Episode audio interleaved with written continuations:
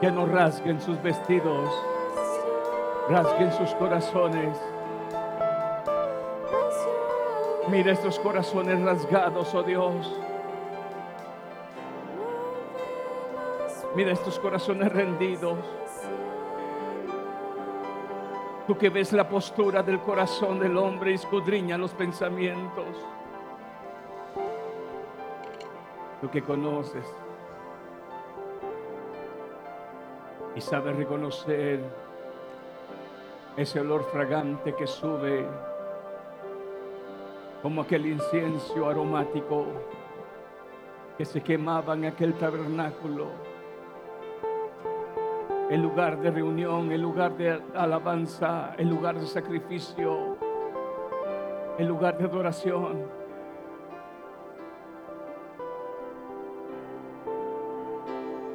Dice Apocalipsis que las oraciones de los santos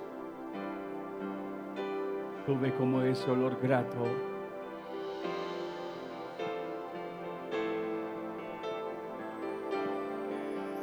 Cuán bueno es, cuán bueno eres, Señor. Mi boca te alabarán. Alzaré mis manos delante de tu presencia, oh Dios, porque tú eres grande, grandemente misericordia. que su vida no escatimó Sí, Señor,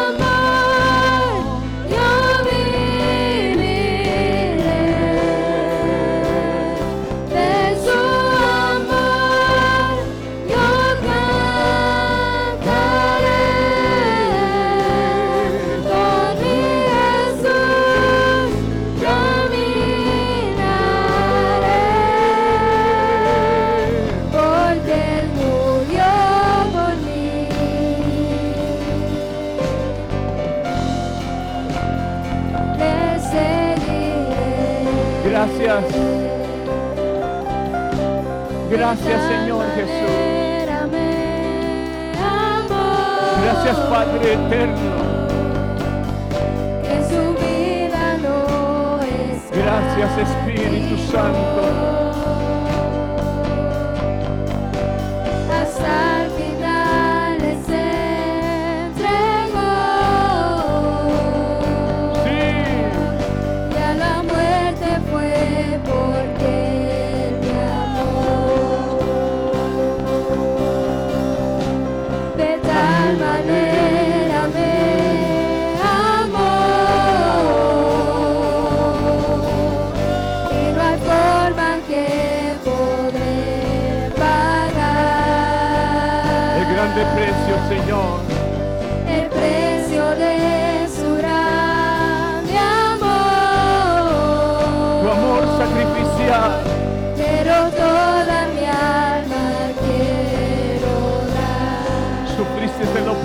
Cantaré.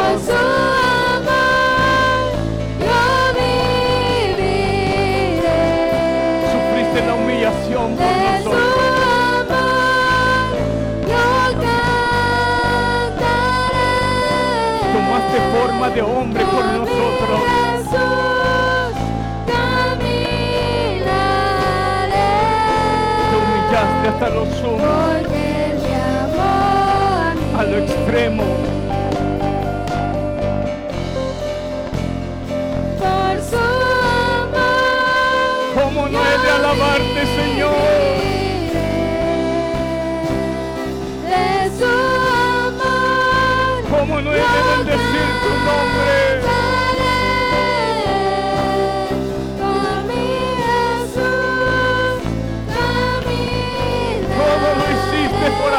Nosotros, Porque murió por mí. siendo nosotros enemigos.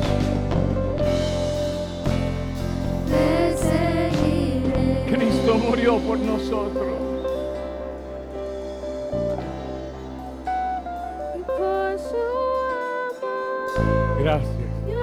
Yo Denle esas palmas al Rey de Reyes y Señor de Señores. Démosle esa alabanza al digno de recibir gloria y honra.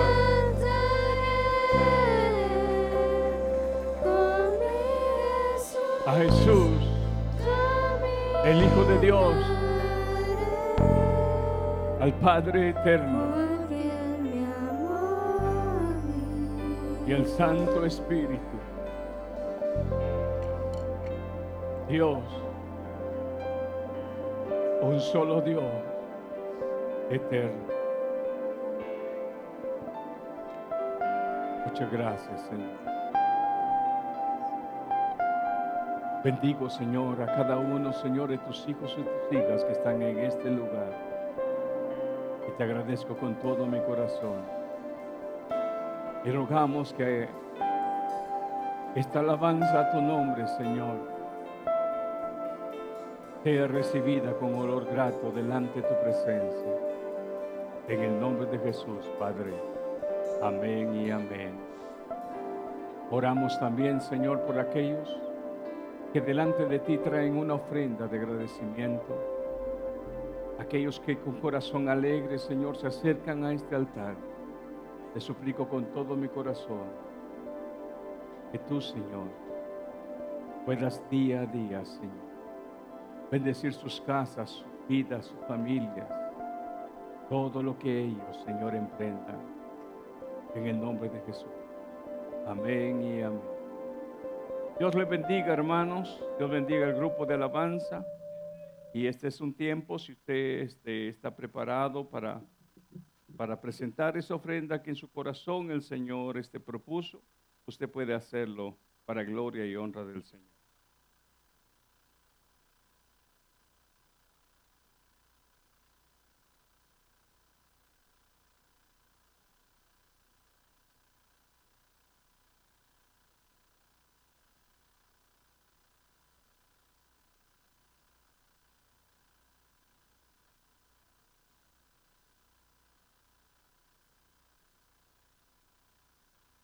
Gloria al Señor.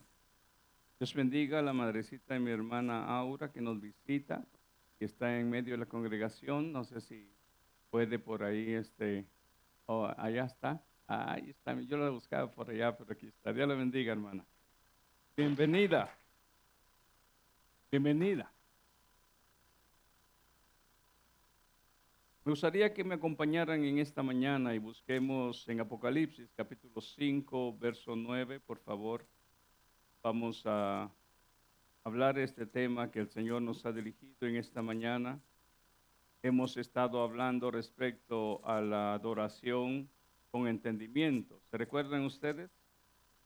Y en esta mañana estaremos hablando de un cántico nuevo en la vida del adorador. Miremos por favor este, lo que nos dice Apocalipsis capítulo 5, verso, verso 9. Capítulo 5, verso 9. Regrese al verso 8 para que usted este, mire el verso 8 también, verso 8 y verso 9. Y en algunas de las Biblias, no sé si en la suya, dice, digno es el Cordero. ¿Al- ¿Alguno tiene algún título en sus Biblias arriba de ese verso? ¿No? En mi Biblia dice, digno es el Cordero. Dice el verso 8 de esta manera, en el nombre del Padre, del Hijo y del Espíritu Santo. Y cuando hubo tomado el libro, los cuatro seres vivientes, los veinticuatro ancianos se postraron delante del Cordero. Todos tenían arpas. ¿Qué tenían? Todos tenían arpas y copas de oro llenas de incienso, que son las oraciones de los santos. Y cantaban un cántico, un nuevo cántico, diciendo, digno eres de tomar el libro, de abrir sus sellos, porque tú fuiste inmolado y con tu sangre nos has redimido para Dios. Y todo linaje y lengua y pueblo y nación. Y nos has hecho para nuestro Dios reyes y sacerdotes y reinaremos sobre la tierra. En esta mañana hemos titulado un cántico nuevo. El cántico nuevo no tiene que ver con un nuevo arreglo musical. El cántico nuevo no tiene que ver con poder agregar instrumentos más en, el, en acción de alabanza. El cántico nuevo tiene que ver con un relato de nuestra experiencia con Dios. Yo no sé si usted me escucha en esta mañana.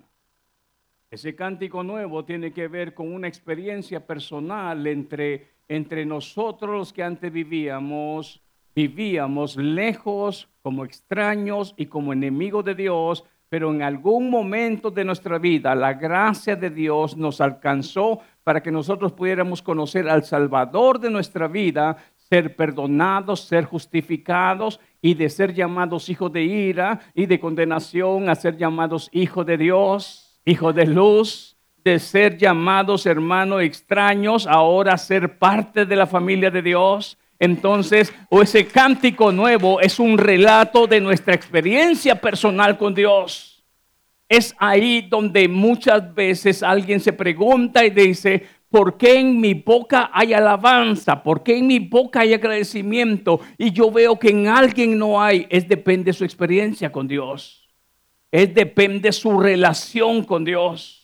No es, hermano, que queramos que todos canten a fuerza. No, el cántico nuevo brota de un corazón agradecido, de un corazón que siente la libertad de haber sido libertado de las ataduras del pecado, de las ataduras de Satanás, de alguien que siente la diferencia de haber estado en el reino de las tinieblas y ahora está en el reino de la luz, según Colosenses 1.12. Ese que siente la diferencia de estar preso y condenado a muerte y ahora está en una posición de justificación y todavía con una esperanza viva, no una historia, sino que una esperanza viva que nos lleva a una vida eterna con Dios. Esa es la gente que adora en espíritu y verdad. Esta es la gente que adora con conciencia, con conocimiento y también provoca a Dios una alabanza dentro de su corazón. Alaban el nombre del Señor en esta mañana.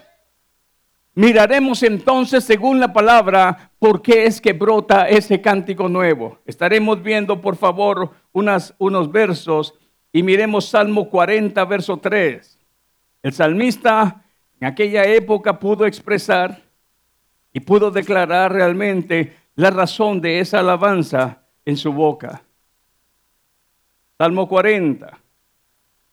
Mire lo que enseña este, este, oh, aleluya. Es hermoso, ¿verdad? Miremos desde el verso, hermanos, aleluya. Desde el verso 1. Pacientemente esperé a Jehová. Oh, hermano, solamente cuando sabemos que Dios tiene todo bajo control, y cuando entendemos que en sus manos subsisten todo lo creado, podemos, podemos esperar confiadamente y pacientemente en Él.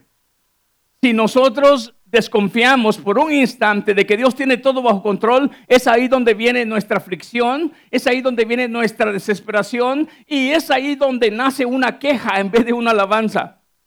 Pero cuando entendemos que Dios tiene todo bajo control, entonces podemos esperar en Él pacientemente. Y mire usted, dice el salmista, pacientemente esperé a Jehová y se inclinó a mí y oyó mi clamor. ¿Quién fue el rey David? No a pesar de haber sido ungido rey, fue perseguido, fue perseguido aún por Saúl, fue perseguido por los filisteos. En alguna oportunidad eh, David, viéndose humanamente indefenso, tuvo que hacerse ver como que si estaba loco. Pero ¿sabe qué? El salmista aprendió a esperar en Jehová. Alguien que espera en Jehová, hermano, no es que todo esté a su favor. Alguien que espera a Jehová es que a pesar de que las cosas estén contrarias de su boca, en vez de salir una, una queja, en vez de salir una murmuración, sale una alabanza al Dios que sabe, tú sigues el control, Señor, yo te seguiré alabando. Ese es el cántico nuevo que no produce, hermanos, aleluya, los efectos que nuestros ojos humanamente ven. El humano produce una canción cuando dice que hermoso es la vida cuando todos me aman. ¿Y qué tal cuando todos te odian? ¿Y qué tal cuando todos murmuran de ti? Qué hermosa es la vida cuando hay salud y qué cuando no la hay. Qué hermosa es la vida cuando hay riqueza, cuando hay fama y qué cuando no la hay. Pero ahí es donde brota un cántico relatando quién es Dios sobre todas las circunstancias de nuestra vida, sobre todo lo que nosotros pasamos. Mire lo que dice el verso 2. Y me hizo sacar del pozo de la desesperación. Hay alguien que ha estado en ese pozo. Hay alguien que en algún momento de su vida ha estado en ese pozo.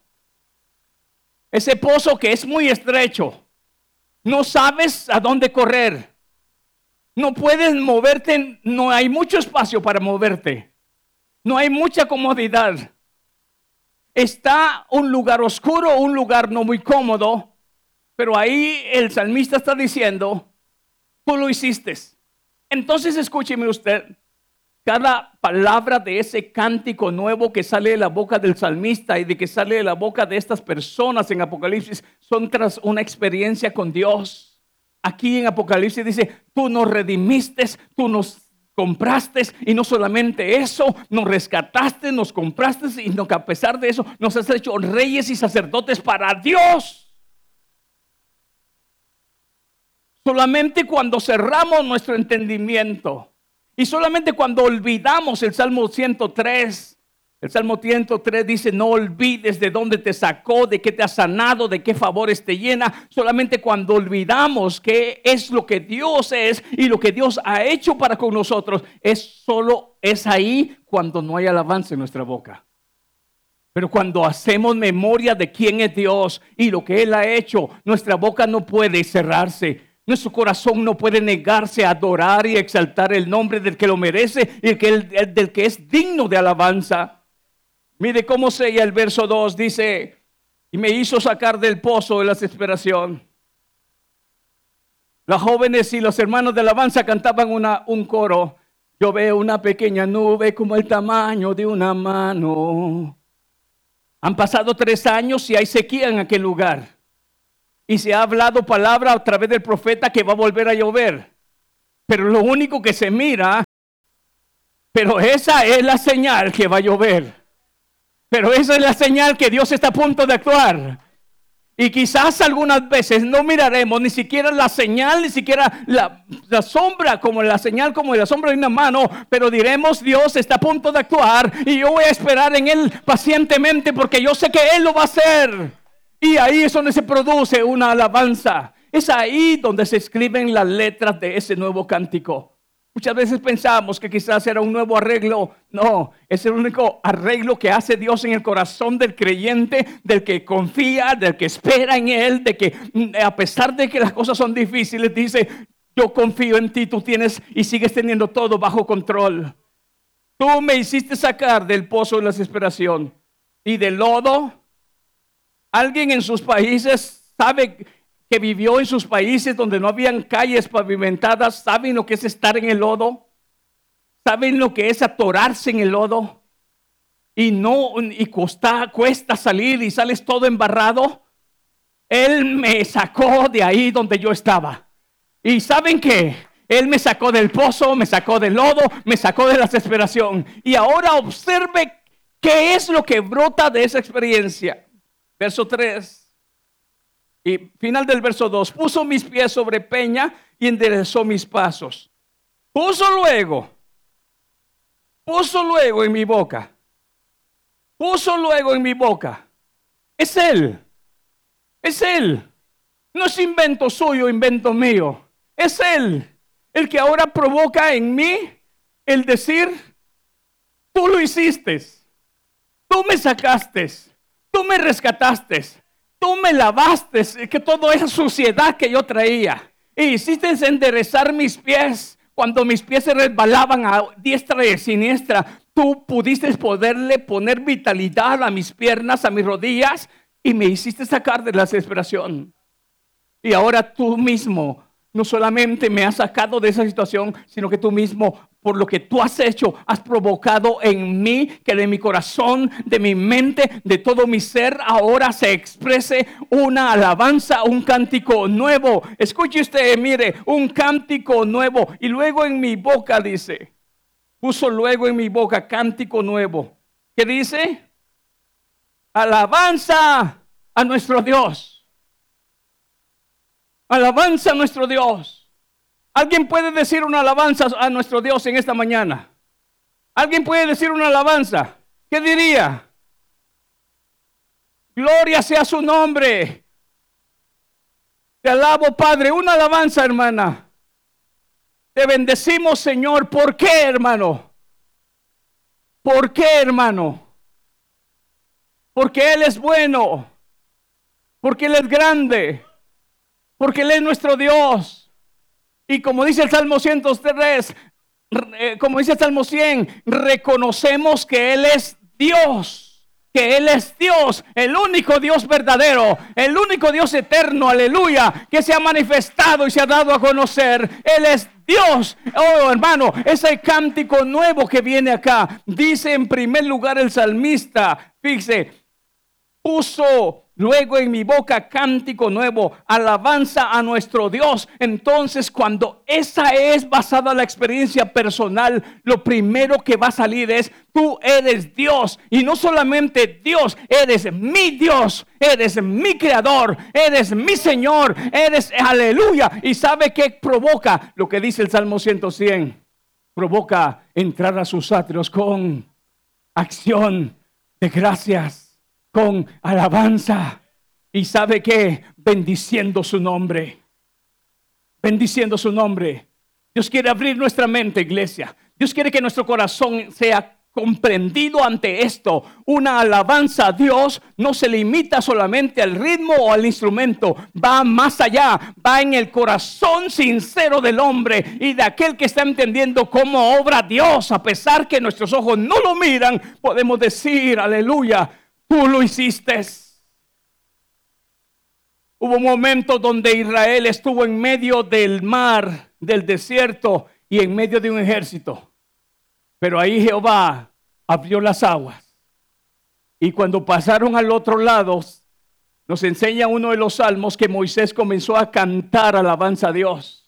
Y no solamente eso, selló también su hermana María con pandero y danza y comenzaron a alabar al Dios Todopoderoso. Eres tú el que echaste al jinete y al caballo al mar. Fuiste tú el que trataste con nuestros enemigos. Tú abriste la mar y nos hiciste pasar en seco. Tú lo hiciste. Entonces ese cántico nuevo es tras la experiencia personal de cada quien que ha vivido como obra Dios y reconoce quién es Dios cuando entendemos quién es Dios, ahí es donde el Salmo 100 dice, reconocer quién es Dios.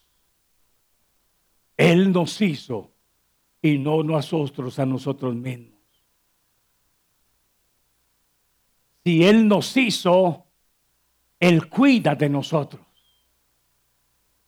Si usted se hizo a sí mismo, entonces usted averigüese cómo vive y cómo va a sobrevivir. Pero si usted y yo reconocemos y le damos alabanza a Dios porque Él nos hizo y a imagen suya fue el hombre creado, entendemos entonces que Él tiene cuidado de nosotros.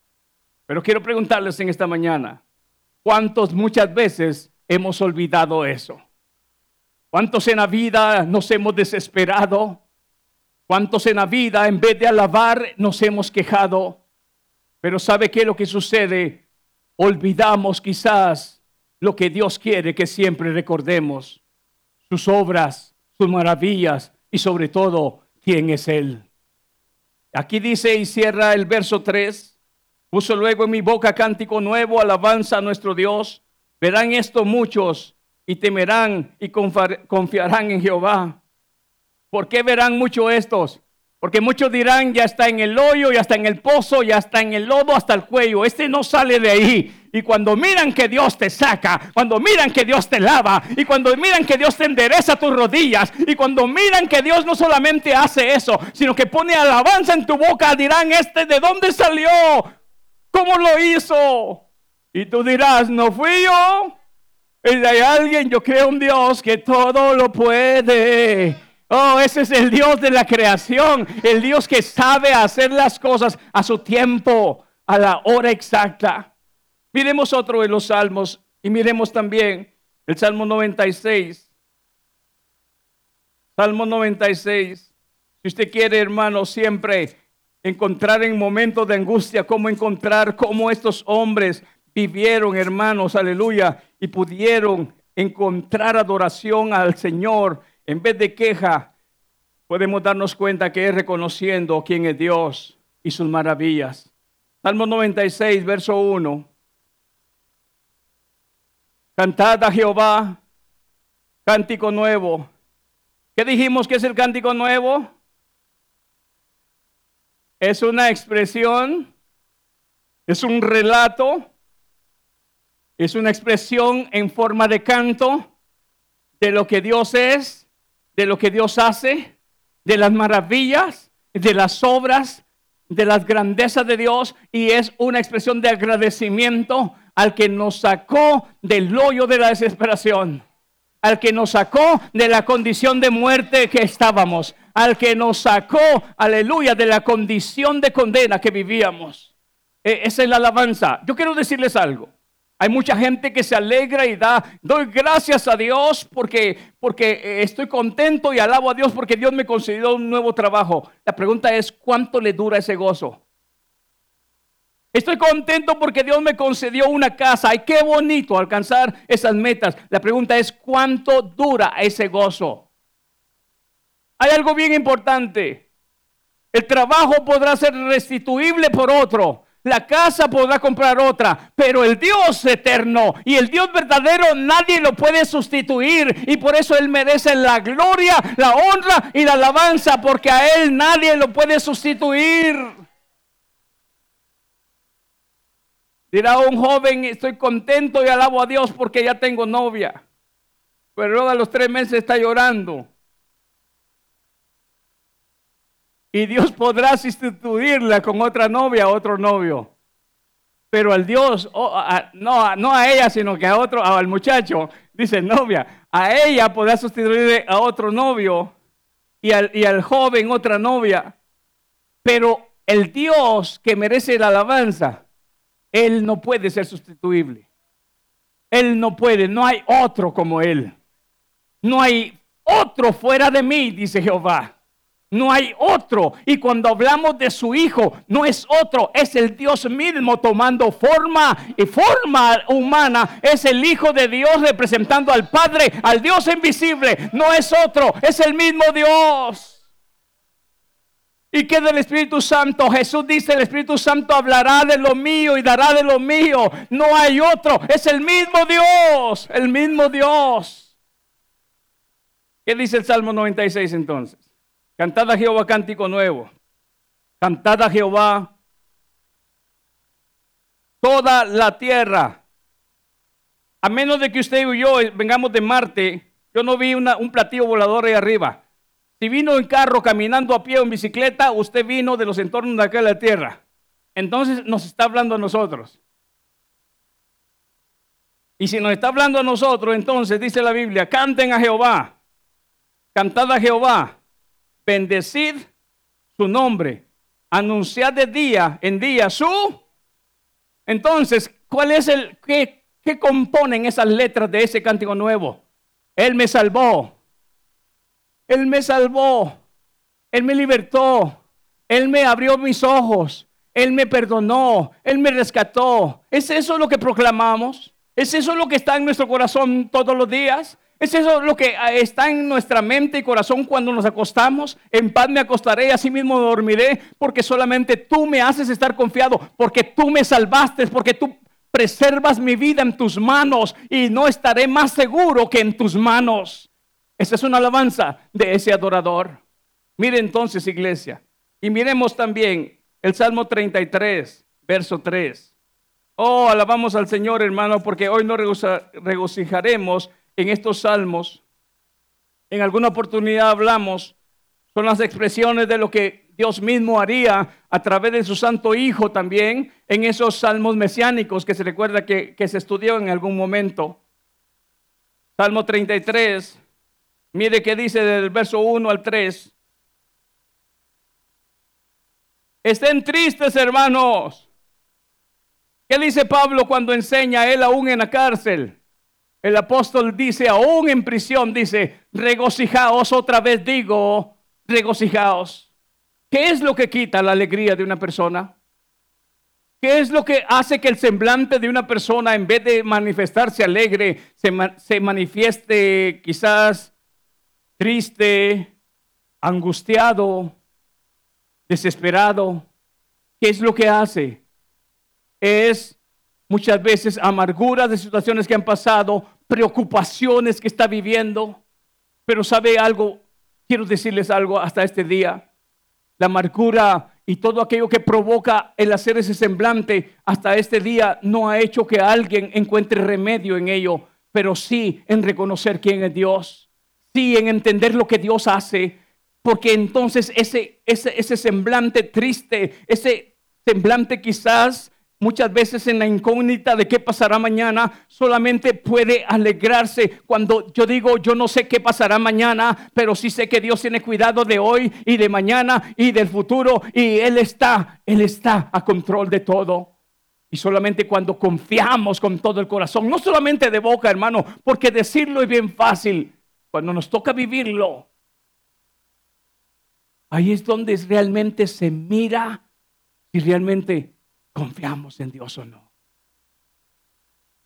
Ahí es donde sí va a brotar el verdadero adorador. Ahí es donde se prueba realmente, como dijo Habacuc, que aunque la higuera no florezca, yo voy a declarar que Jehová sigue siendo Dios y voy a alabarle. Es bien fácil alabar a Dios cuando las cosas todas van a favor. Pero ¿qué cuando las cosas van en contra? Es ahí donde realmente se necesita la fe. Decir tengo fe cuando todo está a favor es fácil, pero hacer uso y que se manifieste esa fe cuando las cosas están difíciles es el tesoro y el escudo que nos ayuda a soportar todo lo que nos quiere pegar para destruirnos. Pero el escudo de la fe nos hace mantener firmes. ¿Se da cuenta, iglesia, que adorar a Dios con entendimiento es más que acudir a un lugar como estos, orar, cantar, oír un mensaje e irnos para nuestra casa? Adorar a Dios es entender quién es Dios, cómo Él merece que se le adore, entender nuestras debilidades, entender nuestras angustias, pero en vez de sacar queja, expresar a nuestro Dios nuestro rendimiento y decir, yo no puedo, yo no sé, pero tú sí sabes y yo me rindo a ti y sé que tú lo vas a hacer.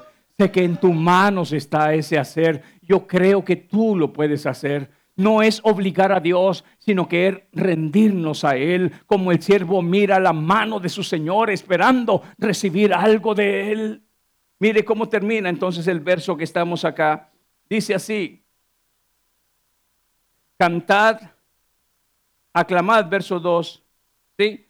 a Jehová con arpa, cantadle con salterio y decacordio, cantad, dice el verso 3, cántico que nuevo, hacedlo como quieras, hacedlo como te imagines, hacerlo como, hacerlo bien, tañendo con, con júbilo. ¿Qué es júbilo? ¿Qué es júbilo? Es aquí donde aún nuestro estado de solemnidad y aún nuestro estado estático no puede estar más quieto porque no puedo soportar ni puedo detenerme, levantar mis manos y decir gloria a Dios, gloria a Dios, viva el Rey de Reyes y Señores, señores. Es ahí donde no puedes quedarte sujeto a tu, a tu humanidad, sino que ahí es donde digo, Señor, gracias por tu libertad, gracias por tu salvación, gracias por tu gozo. Y como dijo uno de los hombres del Antiguo Testamento, el gozo del Señor mi fortaleza es. Y cuando comienzo a gozarme en su presencia, hay algo que piensa a, a inyectar en mi corazón fortaleza y es la misma presencia de Dios. ¿Por qué? Porque Dios se mueve en medio de la alabanza de su pueblo. Es Dios dándome la fuerza que Él da. Es el poder de, de Efesios 6:10. ¿Qué dice el apóstol? Fortaleceos en el poder de su fuerza. ¿Quién se ha fortalecido cuando ha murmurado? ¿Quién se ha fortalecido cuando ha renegado? ¿Quién se ha fortalecido cuando quizás se ha quejado contra Dios? Nadie. Pero ¿quién se ha fortalecido cuando en medio del momento tan duro puede decir, yo te alabo y lo voy a hacer y lo voy a hacer bien?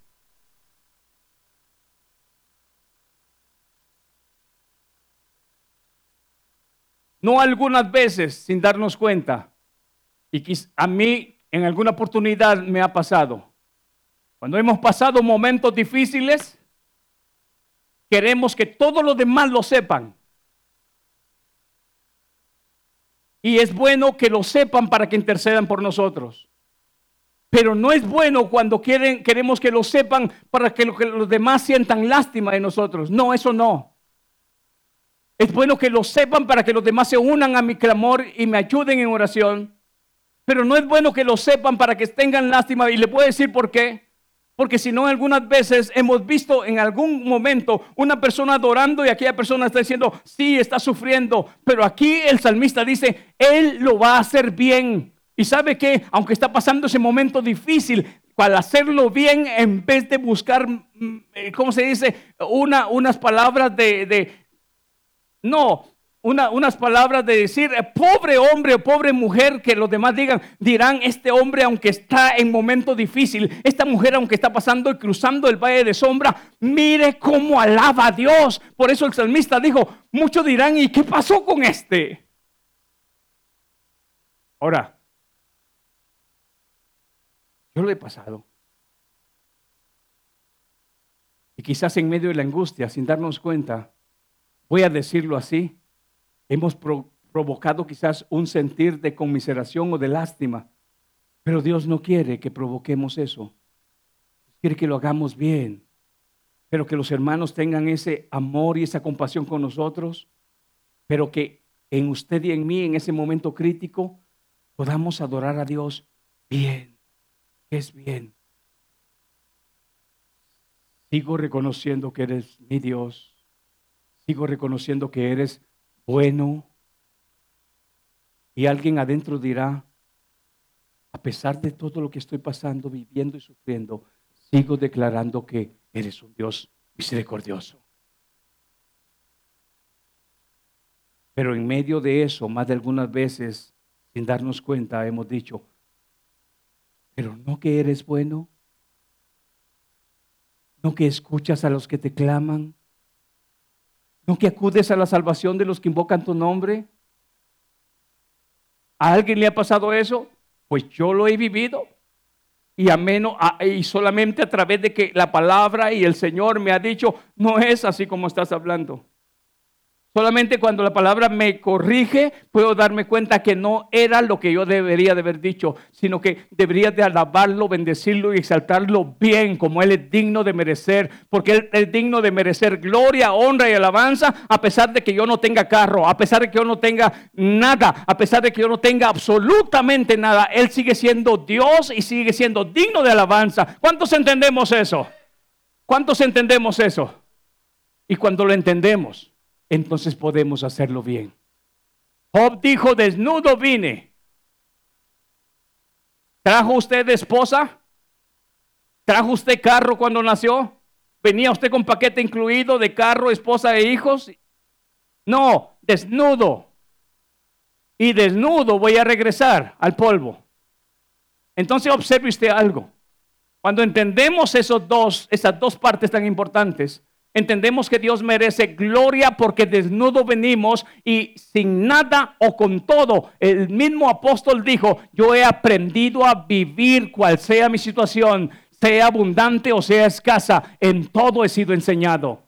Ahora, Quiero decirle que en estos tiempos de mala enseñanza bíblica se ha enseñado que si alguien no vive una vida abundante económica, la bendición de Dios no está con él. Y eso es totalmente erróneo. El mismo Cristo le dijo a alguien que quería seguirlo, las golondrinas tienen, tienen, tienen nido y el gorrión haya su casita por ahí donde esconderse, pero el Hijo del Hombre no tiene donde reposar su cabeza. Pero sabe algo muy importante, iglesia. Siempre hubo una palabra de adoración en los labios del Maestro Jesús hacia el Padre. Terminemos en el verso 3. Cantad cántico nuevo, hacedlo bien, tañendo con júbilo. Voy a darles otra parte más y miremos aquí, por favor, otro verso, el 98, verso 1. ¿Se da cuenta, hermano, cómo nos enseña este cántico nuevo?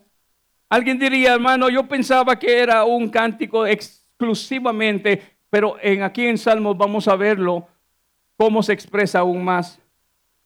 Salmo 98 lo tiene, verso 1. Cantad a Jehová cántico nuevo. ¿Por qué? Porque ha hecho maravillas.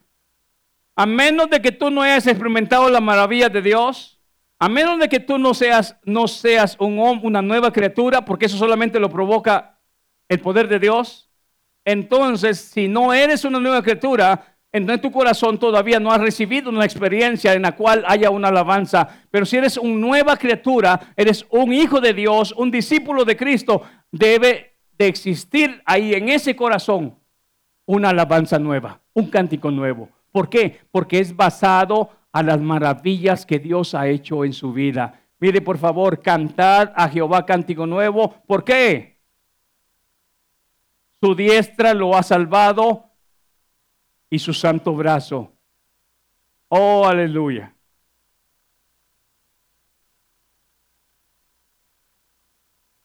¿Qué no ha hecho?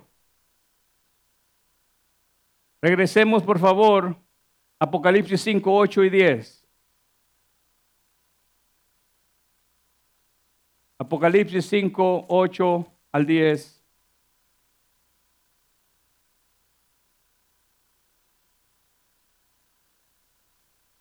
¿Recuerda que ahí comenzamos?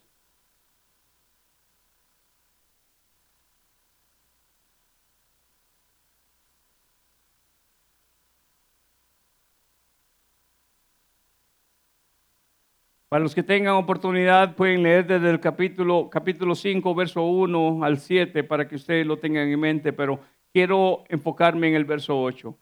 Cuando hubo tomado el libro, los cuatro seres vivientes y los veinticuatro ancianos se postraron delante del Cordero. Todos tenían arpas, ¿sí? Copas de oro llenas de incienso, que son las oraciones de los santos, y cantaban un cántico nuevo diciendo, mire por favor el contenido de este cántico. Digno eres de tomar el libro y de abrir sus sellos. Ahora, ¿por qué? porque tú fuiste inmolado y con tu sangre nos has redimido para Dios de todo linaje y lengua y pueblo y nación. Y nos has hecho para nuestro Dios reyes y sacerdotes y reinaremos sobre la tierra. Quiero cerrar con eso y quiero que le demos al Señor un fuerte aplauso, decir Señor, digno eres de alabanza, gloria y honra y eres tú el Rey de Reyes y Señor de Señores.